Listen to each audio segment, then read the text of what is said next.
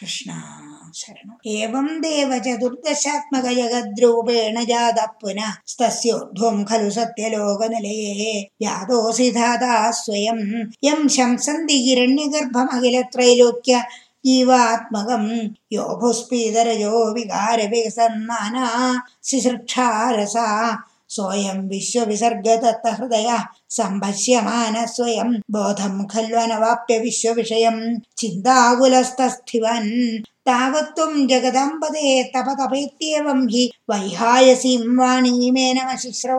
श्रुतिसुखम् कुर्वम् स्तपप्रेरणम् कोऽसौ मामवदत् पुमानिति जलापूर्णे जगन्मण्डले दिक्षुद्वीक्ष्य किमप्यनिक्षितवदा वाक्यार्थमुत्पश्यता। दिव्यम् वर्षसहस्रमात्ततपसा तेन त्वमाराधितस्तस्मै दर्शितवानसि स्वनिलयम् वैकुण्ठमेकाद्भुतम्।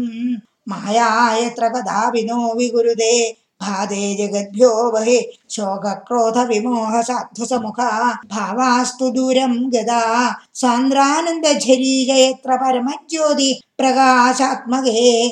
तत्ते धाम विभावितम् विजयते वैकुण्ठरूपम् विभो। यस्मिन्नाम चतुर्भुजा।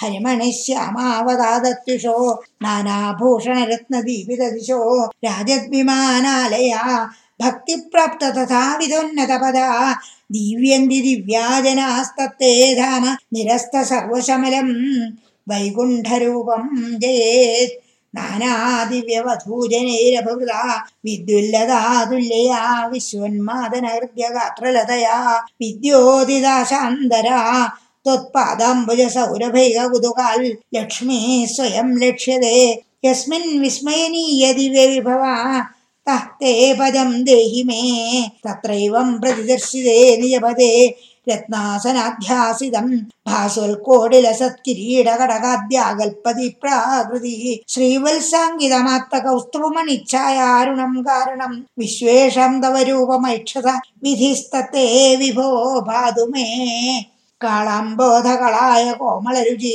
चक्रेण चक्रम् दिशामावर्ण्वानमुदार मन्दहसितस्यन्दप्रसन्नाननम् राजत्कम्बुगदारि पङ्कजधर श्रीमद् भुजामण्डलम् स्रष्टुस्तुष्टिकरम् वपुस्तव विभो मद्रोगमुद्वासयेल् दृष्ट्वा सम्भृत सम्भ्रमः कमलभू त्वत्पादपाथोरुहे हर्षावेशवशं वदो निपतित प्रीत्या कृतार्थी भवन्। ज्ञानास्येव मनीषितम् मम विभो ज्ञानम् ददापादय द्वैताद्वैतभवत्स्वरूपपरमित्याचष्ट तम् त्वम् भजे। आदाम्रे चरणे विनम्रमसदम्। हस्तेन हस्ते स्पृशन्। बोधस्ते भविदान् सर्गविधिर्बन्धो विसञ्जायते इत्याभाष्यगिरम् प्रदोष्य नितरम् तच्चित्तगूढस्वयम् सृष्टौ तम् समुदैरे स भगवन् उल्लासयोल्लाखताम्